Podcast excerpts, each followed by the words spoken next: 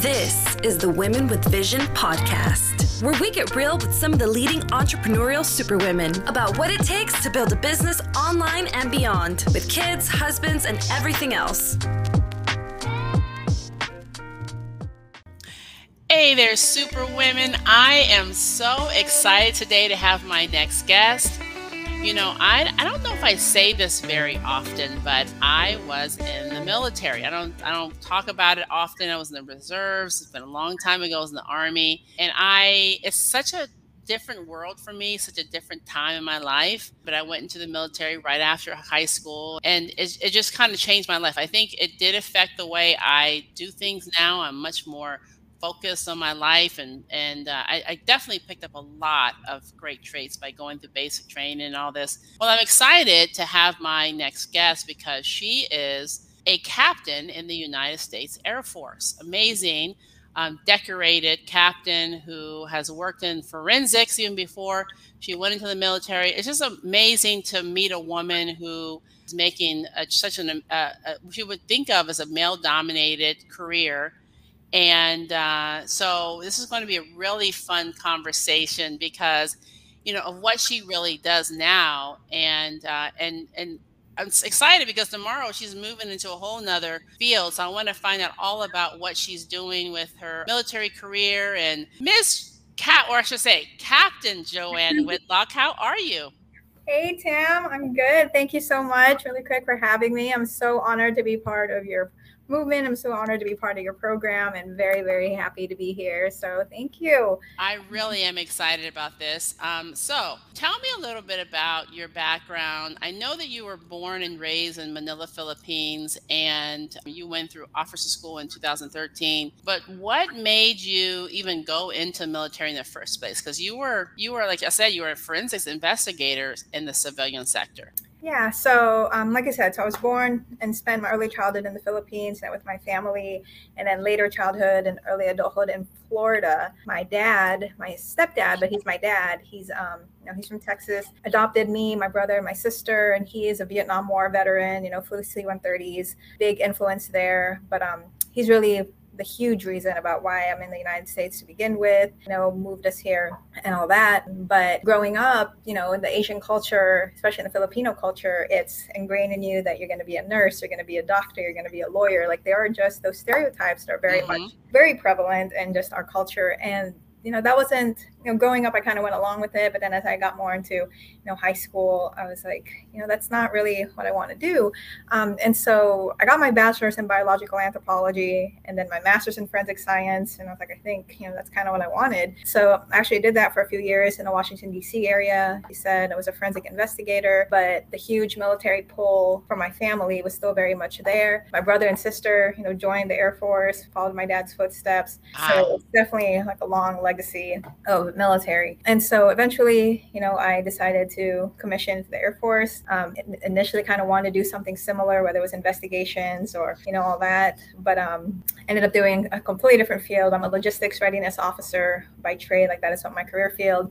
So I've been in the Air Force about 10 years now. I've been deployed to Africa, Middle East, been stationed at various locations across the country and overseas. So it's been it's been a fun ride, but really probably a lot of the the military or the family influence and just really wanting to give back to a country that's done so much for me and my family especially from our very very humble beginnings in the philippines. Yeah very very cool. So you know it's interesting. A lot of people do follow their parents footsteps in the military. My dad was in the military even though i wasn't raised by my dad but he was in the military and i have plenty of uncles that served as well. Uh, my brother went in as well so it wasn't like it was a pressure for me at all, but it certainly wasn't foreign. We have a lot of uh, military background uh, with us, but what would you say is your highlights or the most you know the best things that you have learned? So i was alluding to how much i personally have learned as a human being by going to the military. What do you think really is some of the highlights of what you've learned as a result um, so the highlights is you know it's given the military has given me great opportunities to travel and that is a big part of me. I was just traveling and um, learning more about cultures and different like i said i've been all over the world all over the country so experiencing that and you know just opening up my eyes to different cultures different perspectives and just different walks of life. And what's so great about the military is, you know, you come together with people from all walks of life. And, um, you know, people that you go to training with and all this are, you just become friends, even though they have nothing in common with you. Yeah. So, really, I think the biggest thing that I've enjoyed about the military is just learning about where everybody has come from and what brought them to the military, kind of like what you're asking me now. Like everybody mm-hmm. has such a different story of how they got to where they are. And it's incredible. And then leadership, you know, most of what I've learned from um, about leadership and is and being a supervisor and all that is from the military. That's been my you know my formative like adult career years is in the military. So the do's and don'ts of being a leader, I definitely have experienced leaders that I would never follow in their footsteps, and I have definitely experienced leaders that you know I would love to emulate. So kind of being able to formulate my own way of leadership through all that experience. That's you know, that's a general overview of kind of like just the highlights of what I've learned from the military. Yeah, that's incredible. What do you think is some of the things that you have experienced in your life or your career that you would say was just difficult? You know, because I know we all go through ups and downs for a person. Life is just that. But what do you think some of the things that you have experienced? Um, well, so personally, the hardest thing that I've experienced in my life, my mother passed away when I was 15. So that was, you know, that was definitely probably a life changing event for me at 15. Those are form, formulative female just years and having your mother there. So that has definitely influenced a lot of things about me, you know, growing up. Um, and so hardest things that's personally and also like i said my brother and sister were also in the military so we were spread apart spread around the globe quite a bit even though we are extremely extremely close so we don't you know we don't get to see each other every holiday. We don't get to have those reunions all the time. So those are um, some of that. But you know those are up some i guess lows from my life and career. But if you i mean career wise really want to get into it when i was a forensic investigator you know i worked with detectives. So that was a very male dominated career. Oh yeah. And then i um, transitioned to the military an even heavier male dominated career. So yeah so those being exposed to that and definitely you know just the culmination of all the various experiences of um, i guess kind of being dismissed as a female as a minority. I'm 5'2 i'm you know an asian female. I'm not physically imposing my voice it's not loud so it's mm-hmm. easy to be overlooked or disregarded you know when i'm when i was in a room i look around you know one of these things is not like the other. I'm you know usually the one only one that looks like me and I just kind of you know don't really stand out. So I've just, so in the beginning, you know, I used to just allow myself to kind of blend in. And looking back, I think having that mindset may have caused me to experience probably like some imposter syndrome during certain parts of my life and my career and, you know, through my successes. Um, yeah, and then just the feelings of slowly, you know, this you know, the dismissed, being dismissed, slowly creeping up, and you know, microaggressions that and um, racial jokes that I kind of went along with because it was the easy thing to do. You know,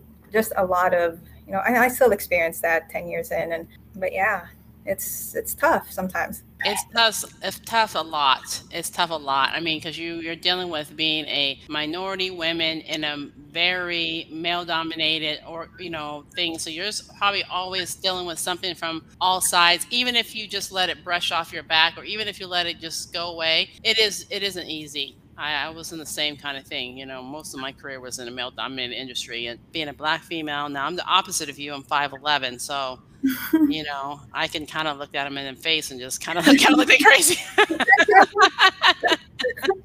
so it's a little bit easier for me.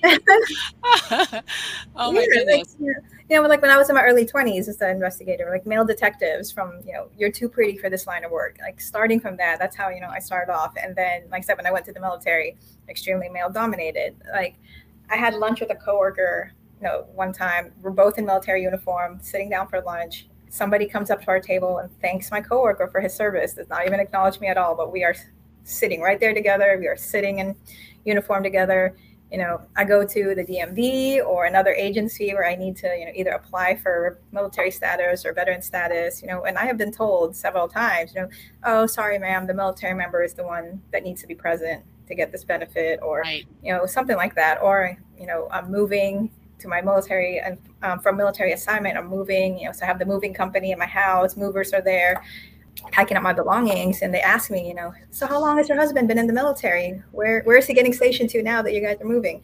And I'm like, right. it is me. I am the military. I am the. Mm-hmm. Yeah. Wow. So just the constant exposure to just those preconceptions and you know just being disregarded, you know, just eventually wears you down. It does. What is a new assignment? What is what are you going to be doing now?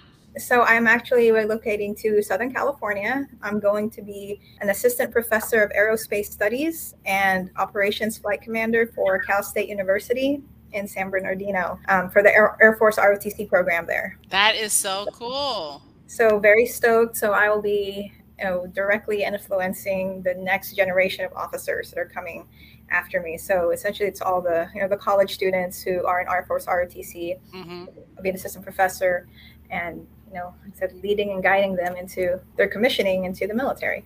That's very cool. How long is that assignment? Do you typically know? So that'll be three years. So so at least two, potentially three. Very cool. That's got to be exciting. I am very excited about it. You know, especially out west. That's really where I feel more at home. My family all live in Las Vegas.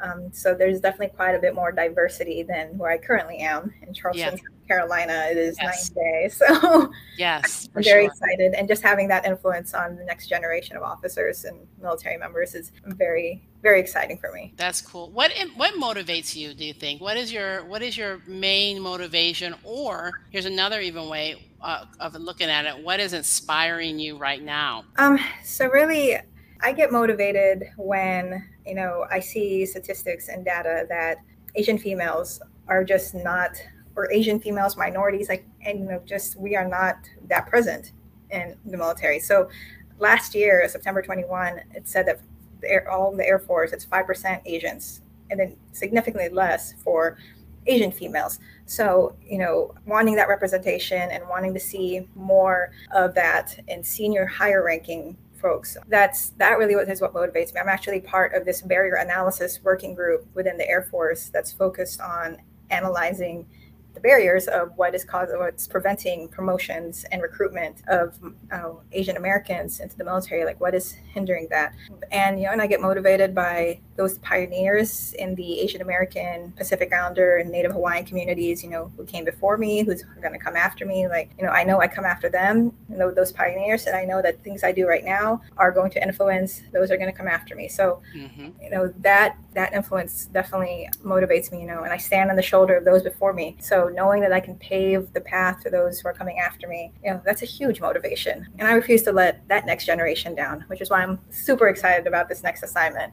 Now I stay motivated by talking to peers, mentors, and loved ones, and you know, and seeing that the slow change that, and I say slow because it is a very slow change, mm-hmm. and but seeing that there is impact, there is effect, but that that's what motivates me the most. That's awesome. What would you say to another female, a minority female, Asian female, whatever you want to, whoever you want to talk to? What would you tell her to do if she really wanted to be successful in any any endeavor? What is what was the main thing you think? Um, so this is funny because I actually just said this to somebody. Um, so I'm a big brother, big sister mentor. Uh huh. So, so just teenage youth, minority females. So I'm a mentor for them and I do that here. Mm-hmm. And I was just um, having dinner with one of my mentees yesterday, and I did tell her, you know, because she's going through high school right now, uh, like force the world to tell you no, and then keep going anyway. Admittedly, I still do have like battle with that sometimes, and I still get into my own head and you know want to give up or thinking that I don't have what it takes when certain opportunities arise or you know I don't have the skill set. But you know at the end of the day, I believe in the sheer power of believing in yourself. So I told her, you know, don't let yourself be your own worst enemy, and then be the hindrance to your own progress and success. Like I think people fall into that category quite a bit. We you know, we get into our own heads and then we are the ones that end up being our own barriers. So boldly take on the world, force them to tell you no, and then make it your goal to prove them wrong. I love that. And then because I truly, truly believe that we have everything in ourselves. We already have in within ourselves everything we need to be successful, to be exactly what we need. It's just getting that out there. One of my favorite quotes from Maya Angelou says, You alone are enough. You have nothing to prove to anybody. That's so, so true. I do believe that. I do too. I really do. Oh my goodness, Joanne, I am so excited uh, to have you a part of this project. Is there anything else that you would like to share with my audience? that we've left out before we start to say how we can how they can find you or connect with you no so i'm just really right now super excited to be part of this project because again i am trying to just you know, make all the efforts for D&I. I am very passionate um, with the experiences that I just explained to you, you know, just over 10 years of culmination of just having that feeling, you know, I've seen in myself just the evolution, you know, just internal evolution of my voice, wanting my voice heard, wanting, yes.